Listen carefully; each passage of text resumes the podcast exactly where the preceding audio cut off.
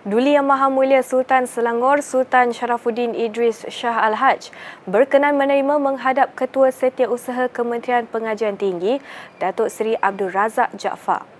Menerusi kenyataan di Facebook Selangor Royal Office, sesi yang berlangsung pada 13 Oktober lalu di Istana Bukit Kayangan Shah Alam itu adalah bagi mempersembahkan watikah rasmi naik taraf College Universiti Islam Antarabangsa Selangor KUIS sebagai Universiti Islam Antarabangsa Selangor UIS.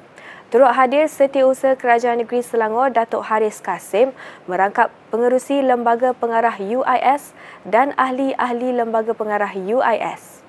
Pembentangan Belanjawan Selangor 2023 yang dijadualkan berlangsung pada 28 Oktober ditangguhkan ke 25 November bagi memberi laluan kepada proses pilihan raya umum ke-15 PRU15.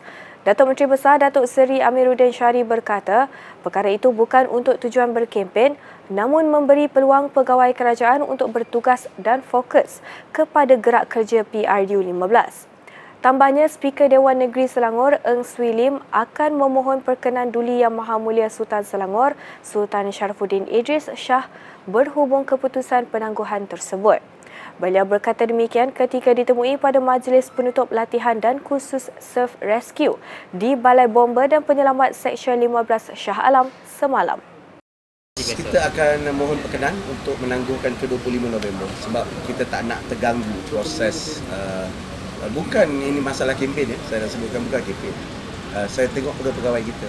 Banyak pegawai-pegawai kita terlibat sebagai pegawai pengurus pilihan raya, sebagai timbalan pengurus pegawai pengurus pilihan raya. EDO-EDO kita akan terlibat di uh, pusat kotor-kotor pusat mengundi. Uh, saya pasti uh, ia akan mengganggu uh, fungsi mereka ketika belanjawan dan sebagainya. Jadi uh, kemungkinan kita akan tanggung lepas Kerajaan negeri akan memberikan kemudahan dan peralatan menyelamat seperti bot dan jaket keselamatan kepada sukarelawan Selangor Surf Rescue. Datuk Menteri Besar Datuk Seri Amiruddin Syari berkata, langkah ini bagi memastikan pasukan tersebut bertindak lebih efisien ketika bencana terutama banjir sekaligus meningkatkan keupayaan sebagai pasukan sokongan pihak berkuasa terutamanya Jabatan Bomba dan Penyelamat Malaysia.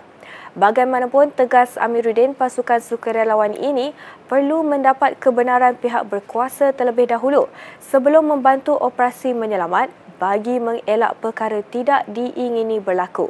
Terdahulu, Surf Rescue menjalani latihan asas bersama pasukan penyelamat dalam air Selangor bagi meningkatkan kemahiran berdepan dengan bencana dan mengendalikan mangsa banjir. Lebih 300 individu membuat permohonan menyertai surf rescue namun hanya 37 yang layak melepasi beberapa peringkat. Negeri turut akan memberikan beberapa kemudahan ataupun peralatan asas kepada mereka seperti board, uh, seperti jaket, uh, apa? jaket, life jacket, ya. life jacket dan juga beberapa perkara-perkara lain, bantuan-bantuan lain supaya mereka boleh bertindak dengan lebih efisien pada masa hari ini dan juga pada masa-masa hadapan bukan hanya sebagai uh, sumber manusia tetapi juga mempunyai kelengkapan dan kemudahan.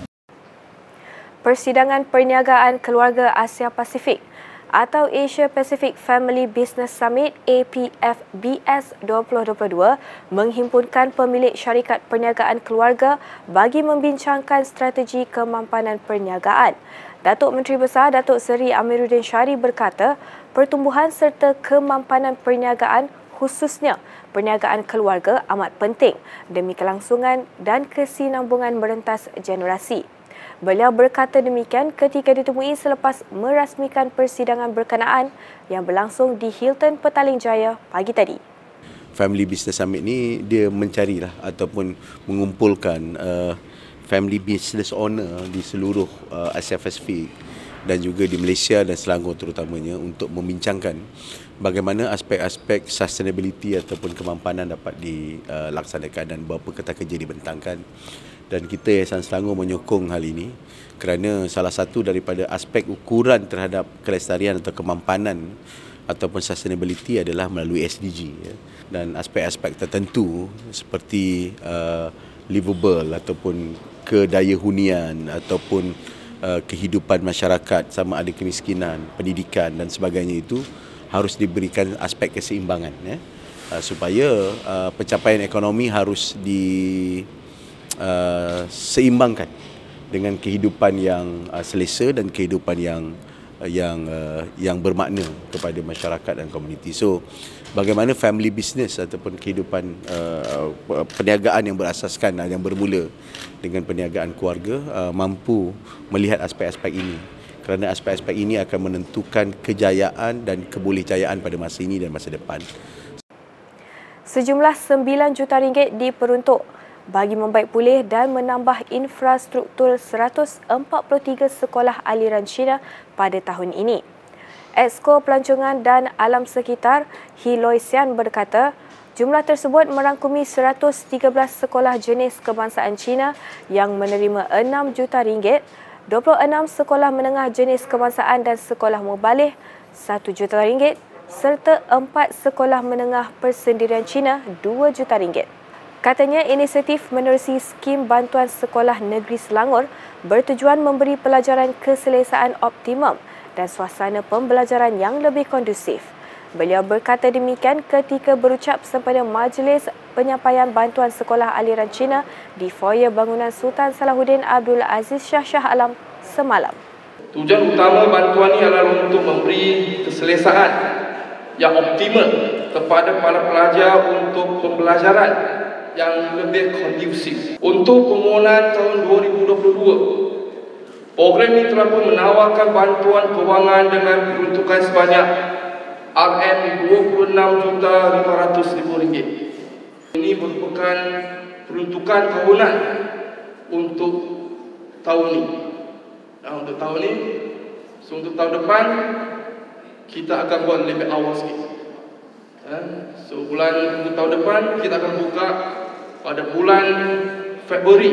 So, saya harap pihak sekolah perlu uh, melalui sekolah ataupun PIBG ataupun yang lain untuk buat komunikasi online supaya kita dapat untuk membahagikan peruntukan ini secara sesama. Sekian semasa hari ini terus layari platform digital kami dengan cara Media Selangor dan Selangor TV.